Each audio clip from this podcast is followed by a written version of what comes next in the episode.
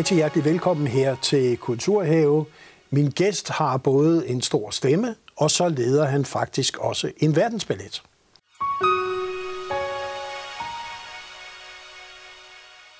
Hjertelig velkommen til Jens Christian Vandt. Og jeg sagde, at det er både en stor stemme, øh, du er sanger, operasanger, musicalsanger, øh, og du er kunstnerisk leder, og i det hele taget leder af verdensballetten. Så hvis vi nu lige starter, fordi vi har jo, synes jeg, muligheder for her at sige, hvordan startede det hele? For din karriere er om noget, ikke en, der bare lige har kørt. Nej, der, der, den, der er mange svingærner, kan man sige, ja. når man kigger tilbage. Der er ikke sådan en målrettet, Nej. hvor man tænker, det er det. Nej. Det er rigtigt. Altså, jeg tror, min musikalske, mit musikalske fundament blev bygget op med kirken. Øh, min far var mindesrådsformand i en kirke på Vesterbro, hvor jeg, hvor vi, hvor jeg voksede op og jeg fik lov at synge i kirkens kor og sidde og spille på kirkens så videre. Der tror jeg, at det musikalske sådan begyndte at blive grundlagt.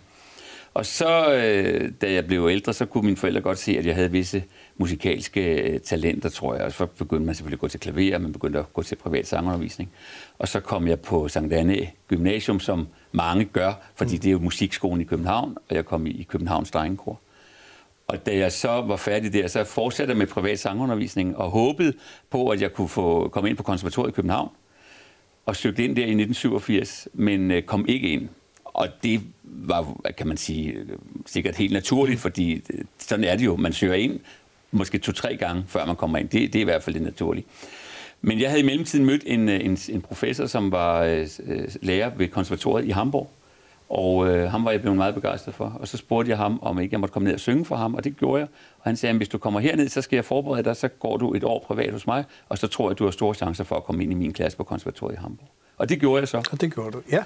Og så kom jeg jo ind på konservatoriet i Hamburg øh, i 88, og øh, så, altså, Hamburg er jo en stor musikby, og der var et operahus, som er fantastisk, eller er et operahus, der er fantastisk, og nogle store, flotte symfoniorkester osv. Så, så jeg kunne ikke, øh, altså i min ungdoms kodhed, lade være med at sende rektor på konservatoriet i København, Anker Blyme, en buket, og sige tusind tak, fordi jeg ikke kom ind på konservatoriet, for nu er jeg kommet ind i Hamburg, og det var jo måske lidt bedre, det ved jeg ikke, var bedre, men det, altså, det var det i hvert fald dengang, tror jeg. Men, øh, ja. Og det var så starten, kan vi sige. Ja, det var. Og så sker der det, at du jo laver rigtig mange ting jeg kunne sige til seerne, her sidder måske den person i Danmark, der har det største netværk, der kender flest mennesker, som øh, forstår at bruge dem, og du har kastet dig ud i masser af projekter. Men der sker noget i, på det nye teater i Flagermusen, tror jeg i 94, ikke? Jo, jeg tror 95 måske, ja. men, men jeg var øh, øh, hvad hedder det, jo færdig på konservatoriet der i 94. Og øh, nu sagde jeg, at jeg var vokset op på Vesterbro. Jeg boede faktisk lige på Vesterbros Torv. Og den første mange år gik jeg i skole på Frederiksberg. Så jeg gik op igennem det nye teater, da jeg skulle, når jeg skulle til skole, og når jeg skulle fra skole. Og så stod jeg jo der og kiggede på plakaterne og billederne og tænkte, ej, det kunne være fantastisk at få lov at stå på den scene engang. Jeg var rimelig klar over, hvad jeg ville allerede der. Og så var jeg så heldig, at i Hamburg var der en dirigent, en dansk dirigent, Peter Ernst Lassen, hvis øh, hustru øh, var tilknyttet det nye teater. Og hun havde hørt mig, og hun sagde, at hun synes, jeg skulle komme og synge for, for de skulle øh, sætte Flagermusen op, operetten Flagermusen, og øh, hun havde tænkt, at jeg måske kunne synge rollen som Dr. Falke. Og sådan blev det. Og så fik jeg altså lov at debutere på det teater, som jeg ligesom havde vokset op med, hvor, som, hvor drømmen blev opfyldt på den måde. Og jeg tror faktisk, at det var øh, noget af en åbningsforestilling, eller en af de absolut første store forestillinger, efter at det nye teater ja, var blevet bygget op. Det var åbningsforestillingen, ja. men, men jeg kom så på, da den kom op i, kan man sige, ja. sæsonen efter, den blev genopsat. Og så skete der faktisk det, at du får en karriere inden for musicals og teater, ja. Gladsaxe Teater, Aarhus Teater, alle mulige ting. Ja. Øh, hvilket jo vel du måske ikke lige havde troet, at det var det spor, du skulle af. Eller hvad? Ja, altså det er klart, fordi da jeg er på det nye teater, så får jeg så en henvendelse, fordi jeg spurgte, om jeg vil på, det, på Gladsaxe Teater. Det var i 96, hvor København var det, der hedder Europæisk Kulturhovedstad, ligesom det Aarhus var her for nylig. Og der, ville man, der lavede man en ny musical, H.C. Øh, Andersen, øh, med øh, Sebastians musik, og øh, Flemming Flint sat i scene, og Flemming Enevold spillede H.C. Andersen, og blomsterkunstneren Tage Andersen, som jeg havde lært at kende, han øh, lavede alle dekorationerne og, og kostymerne. Og øh, der var der en, de, de havde tænkt på en rolle som kongen, som, som de synes øh, passede til mig, og jeg var derude. Og, og så fortalte de så, at der var premiere nytårsaften, der 95-96, og så skulle den gå, jeg tror, i syv måneder eller sådan noget. Og jeg tænkte, det kan jeg ikke. Det er, jeg er operasanger. Jeg skal ikke stå og synge musical i Gladsaxe i en rundkørsel ude i Budinge og, øh, og, synge øh, musical øh, hver eneste aften, seks dage om ugen øh, i, i syv måneder. Men så sagde Anne-Grethe Lassen, altså hende som på, for det nye teater, hun har sagt, kan du så sige at komme afsted? Du har ikke andet at lave, og det er en super god rutine for dig, du lærer rigtig meget af det, så bare kom afsted. Og det må jeg sige, det øh, var jeg rigtig glad for, hun sagde, fordi øh, det var virkelig... Det er jo meget lærerigt at stå på en scene aften efter aften og synge det samme, og man mærker, hvad levende, hvad levende kunst er, fordi øh, selvom det er seks dage om ugen, og det er måske syv måneder, nu kan jeg ikke huske, det blev seks måneder eller syv måneder, men i hvert fald, så er det en ny forskning hver eneste aften, fordi publikum er levende, og fordi de reagerer på den måde, de gør. Øh, så det lærer man utrolig meget af. Og inden vi går videre, og for ligesom at få afsluttet dit første afsnit som sanger, så synes jeg, at vi lige skal give seerne en lille smag på O Hellige Nat, øh, som kommer her.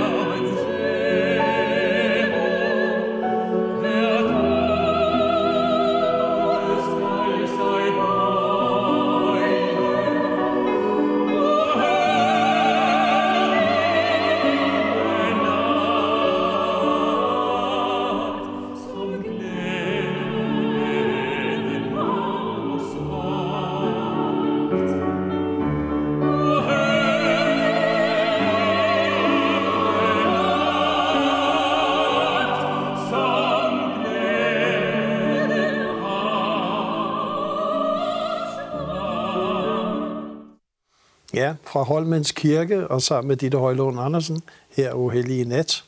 Øh, vel også et, et sted, en scene, Holmens Kirke, hvor du virkelig har slået dine folder igennem mange år. Ja, jeg har jo en, en musikalsk samarbejdspartner, som jeg har været, som også er blevet mine allerbedste venner, som jeg har haft rigtig mange øh, koncerter sammen med øh, Jakob Lorentzen. Og han er det, der hedder Holmens organist. Og øh, ja, det har han snart været i 25 år. Så i de 25 år har jeg også øh, ligesom været, været med de første par år var jeg fast i koret, men så begyndte jeg selv at få en karriere, så havde jeg ikke uh, tid til at stå derinde hver søndag, men så, ja, så har han brugt mig i mange forskellige sammenhænge, koncerter og så videre. Og så skal vi så til verdensballet, og det hele starter jo, fordi du faktisk møder, som du sagde før, uh, Tage Andersen, blomsterkunstneren. Ja, altså Tage Andersen havde en, uh, der i, tror jeg, 2003 fire stykker, en park i uh, Båstad i Sverige, Nordvikens Trædgårder. Og i den park var der faktisk en meget, meget smuk friluftsscene. Og der ville han gerne have, at der kom øh, både opera og ballet. Og så spurgte han Johan Kopborg, som på det tidspunkt var solodanser i, øh, ved den kongelige ballet i København, om han ville komme med balletten, og han spurgte, om jeg ville komme med noget opera. Og så blandede vi lavede en forestilling med, med ballet og opera i de her meget, meget smukke rammer. Og det gjorde vi en 3-4 år i træk. Og så i 2008, så havde Tage ikke den her park mere. Og, så, og hvad, hvad gør man så? Ja, hvad gør man ja. så? Så siger Johan, kan vi ikke lave det selv? Og vi har jo ikke været i Danmark, og det er da oplagt at tage det her koncept til Danmark.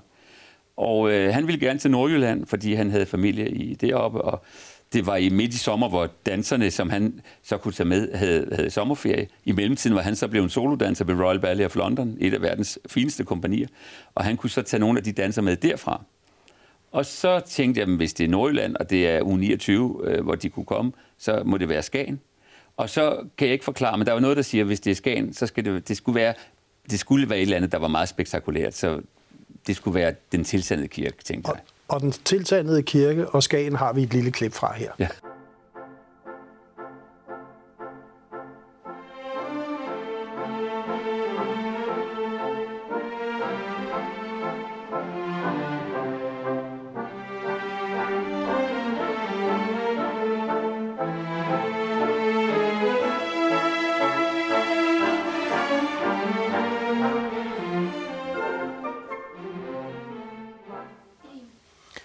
Så startede det i den tiltandede kirke. Hvordan øh, sådan får man bare sådan noget op at stå? Fordi rigtig mange har jo projektidéer, ja. men at få dem til at blive til noget.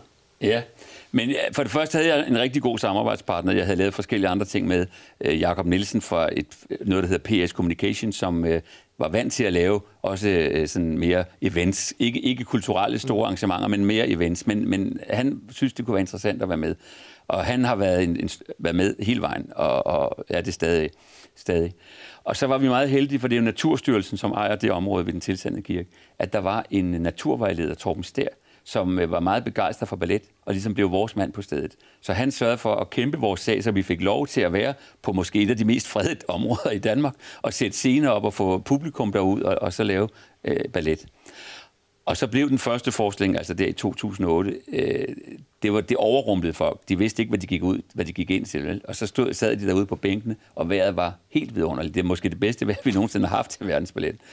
Og, øh, og så var folk bare sådan, det må vi have igen. Og så var der ligesom skabt en tradition. Og det, øh, skal vi sige, usædvanlige er jo, at der ikke er en overdækket scene. Og man skulle hilse at sige, når der skal danses ballet, som jo ikke tåler nogen former for regn. Mm.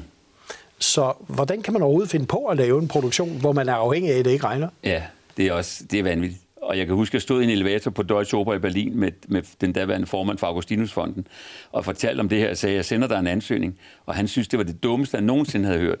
Og de øh, mødekom heller ikke ansøgningen, men så efter forestillingen, så havde vi et underskud. Så sendte jeg en ansøgning til, og så gik det ind og dækkede det, og så må jeg så sige, så Augustinusfonden, som det var, været en, øh, en fin støtte lige siden. Men der var mange, der sagde, at det der, det er det mest... Øh, men, men hvis du spørger mig i dag, altså vi har jo siden 2008 været, lavet forestillinger hver sommer, nu ved den tilstande kirke, men også mange andre steder, på et gulv, uden overdækning. Og øh, jeg tror måske, hvad har vi lavet 70-80 forestillinger indtil nu, og vi har ikke aflyst en eneste endnu. Så, det, øh, derfor så synes jeg, at det skal vi fejre ved lige at se et lille klip til.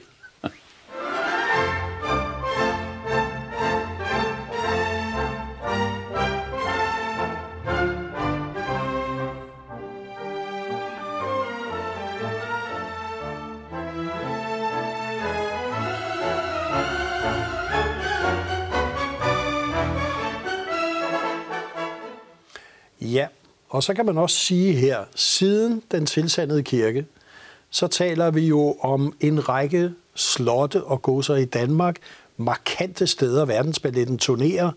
Det kan være Sostrup Slot, jeg tror også Kram Slot har været, mm.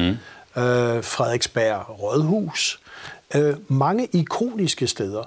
Øh, hvad giver det at lægge en begivenhed som denne her øh, et historisk sted? Ja, men for os er det vigtigt at gå i dialog med de rammer, netop fordi vi kun har scenegulvet. Så det er de rammer, vi er i. Og det kan være en, den stærke natur ved den tilsandede kirke, og det kan være den idylliske øh, slotspark øh, på, ved Sostrup, eller stranden i Akker, eller foran fængslet i Horsens, som jo er noget helt andet. Men jeg synes jo, altså om vi er en idyllisk sted i en, i en slotspark, eller vi er foran fængselsmuren i Horsens, hvor den fængselsmur, hvis den kunne tale, hvad kunne den ikke berette af skæbner, der er jo noget meget, meget stærkt i den kontrast. Den her meget øh, skrøbelige, fine ballet, og så den fængselsmur. Eller, altså, og det interessante er, at vi har jo, sidste sommer havde vi 11 forestillinger. Og øh, vi har publikum, som kommer til to og tre forestillinger, for de siger selvom, at det er det samme program, så er det en, en, en forestilling forskellig fra sted til sted, netop fordi rammerne er så forskellige. Øhm, jeg synes, det er interessant, når man tager noget så fint som ballet og opera, som vi jo per definition kalder finkultur, tager det ud af, det, det, de vante rammer på, på teatret med, med rødt plys og prismekroner og alt det fine, som jo også er meget, meget skønt. Og så planter det et eller andet sted i, i Guds fri natur, om det er en smuk slotspark ja. eller det er på stranden. Altså, der opstår et eller andet magisk, som er noget helt andet. Og vi får jo også et, øh, et andet publikum i tale. Vi får også fejnsmækkerne i tale, men vi får også her fru Jensen, som aldrig har set ballet eller hørt opera før, ud og se vores forestilling, og det, det kan vi rigtig godt lide. Og som du har sagt flere gange, selvom det hedder verdensballetten, ja, så er der også masser af sang, operasang, og du synger faktisk også selv, samtidig med, at du er konferencier, ja. og det har vi et lille klip for.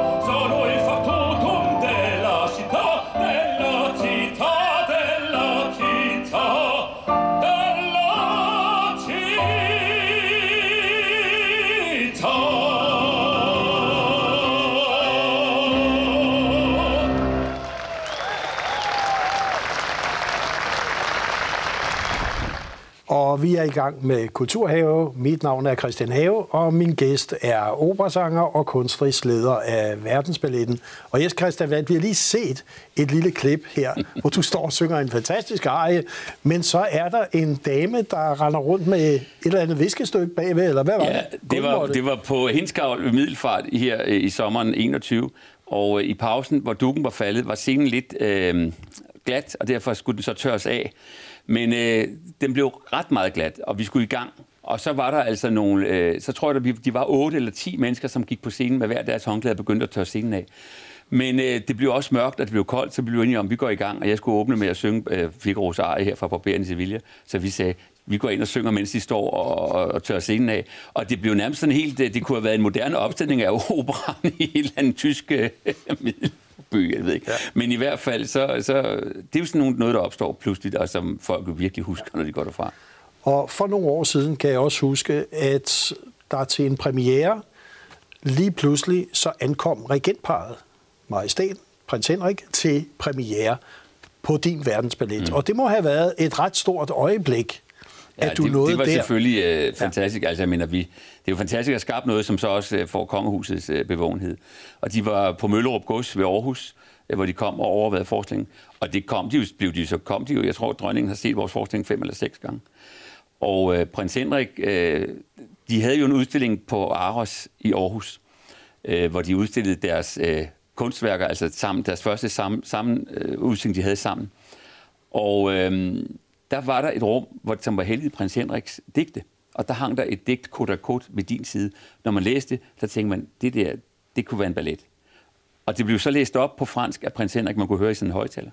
Og det hans stemme var fantastisk. Og så fik vi den idé, øh, øh Anne-Sophie Gamborg, som er godsejer på Møllerup Godsejer, om ikke vi skulle spørge prins Henrik, om øh, vi kunne bruge det digt. Og så endte det så med, at han simpelthen var med øh, til at indtale digtet på fransk, og han valgte, at det skulle være musik og forret, der skulle være under. Og så blev der skabt et lydbillede, som han ligesom var designer af, sammen med, med lydkunstneren Katrine Ring. Det blev sendt til England, og, og den øh, engelske koreograf Christian McNally, hun skabte så en, en koreografi til det lydbillede.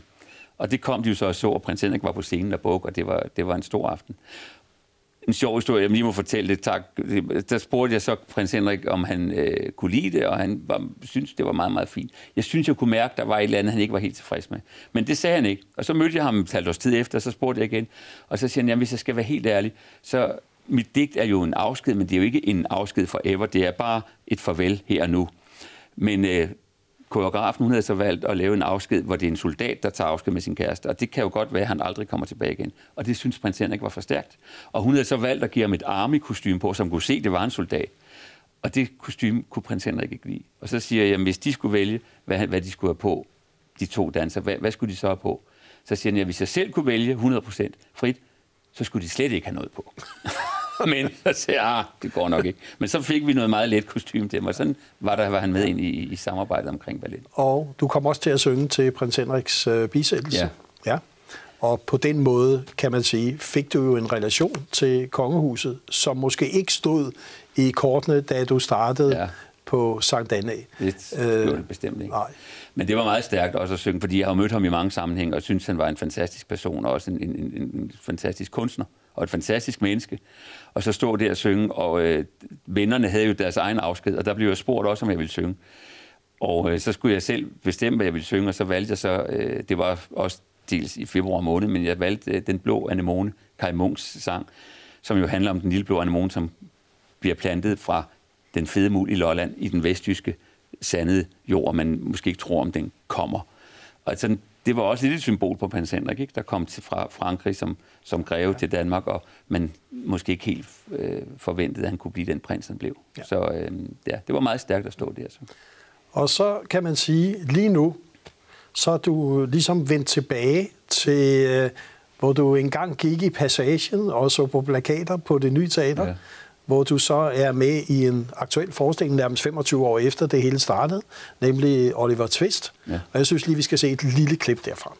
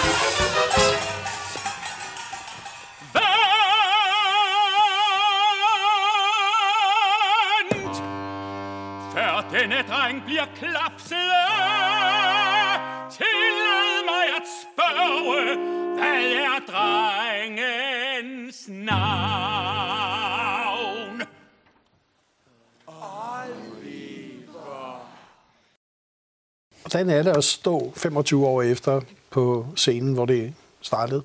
Ja, det er, jeg, jeg var meget, meget glad, da jeg blev spurgt, og jeg, jeg synes, det er... Jeg kendte, jeg kendte lidt af Oliver, men ikke den rolle, jeg skulle spille, så jeg var selvfølgelig at, at gå den igennem, men den ligger, synes jeg, fuldstændig perfekt for min stemme. Og øh, da Niels Bo Valbro, der er direktør for det nye teater, spurgte, hvordan jeg havde det med børn, så sagde jeg, jo, altså jeg har ikke selv børn, øh, jeg synes, at de er meget søde, men det er ikke sådan, at jeg er fuldstændig vild med børn. Så sagde han, du er fuldstændig typecastet, fordi det skal være en, der ikke er så begejstret for børn, der skal spille den der rolle. Nu øh, skal jeg ikke sige noget dårligt om børn, men, men, men jeg synes, det er sjovt, altså, og vi har det rigtig sjovt sammen, samt, sammen altså, samtidig med, at jeg jo skal være den her onde Mr. Bumble, som sælger Oliver til en bedemand, fordi han har spurgt, om han kunne få lidt mere mad.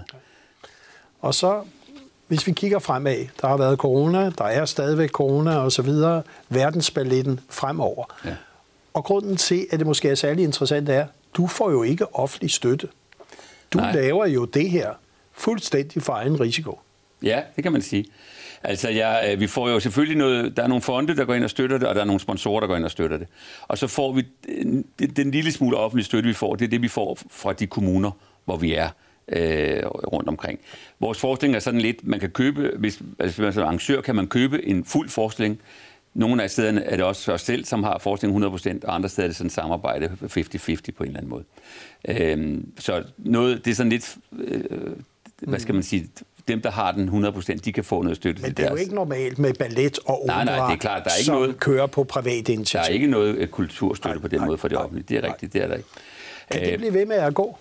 Ja, vi arbejder jo hen på, at vi, vi ikke er afhængige af støtte på nogen måde. At vi altså simpelthen kan gøre det alene på entréindtægten. Øh, det håber vi på på et tidspunkt.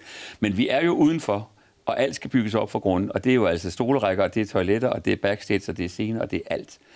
Og øh, det koster rigtig mange penge. Og, øh, men, øh, men vi synes, vi nærmer os målet mere og mere, og, og det er i hvert fald vores målsætning på et eller andet tid, altså at, at vi gerne skulle være selvkørende. Det, det... Skal, skal verdensballetten også ud over landets grænser, eller? Ja, vi er en lille smule, fordi vi er i, i på, på den tyske ø øh, Sylt, der er vi, øh, og vi er også for første gang i, i 22 skal vi til Sverige og lave en forskning øh, på Bosjø Kloster ved, i Skåne. Men vi vil meget gerne mere til udlandet. Og vi skal her i, øh, i foråret skal vi på en lille rundtur i, i Tyskland for at se, om ikke der er nogle steder, hvor vi kunne præsentere den. Fordi der er mange, der efterhånden har hørt om den, fordi vi er der på Sylt. Og det er jo, kan man sige, der hvor, hvor mange er fra Hamburg og forskellige andre steder tager på ferie og har set forskningen. Så øhm, det vil vi gerne, og det er ligesom målet. Men øh, vi kan man sige, i 21 havde vi seks nye steder, og et nyt sted er virkelig øh, krævende, kan man sige, fordi det er et nyt sted, og folk skal vide, hvad er det her for noget, og vi er nødt til at tage dem i hånden og guide dem osv. Så vi har ikke, det har vi ikke prøvet for at have seks nye steder en sommer. Vi har haft måske, et, måske to steder, nye steder. Så, så vi, vi skal heller ikke have øh, altså 20 nye steder pludselig. Men hvis jeg kender dig ret, Jens Christian Vandt, så er navnet Verdensballetten jo lidt forpligtigende. Det vil sige, at du ikke kommer til at holde dig inden for landets grænser. Jeg er sikker på, at vi kommer til at se verdensballetten mange steder på landkortet rundt omkring. Jamen, det håber du får ret i, for det vil vi meget gerne i hvert fald. Og det... du skal i hvert fald have stor tak for, at du kom herind og indvidede os i både verdensballetten og din egen sangunivers. Tak Selv fordi tak. du kom. Tak fordi jeg måtte.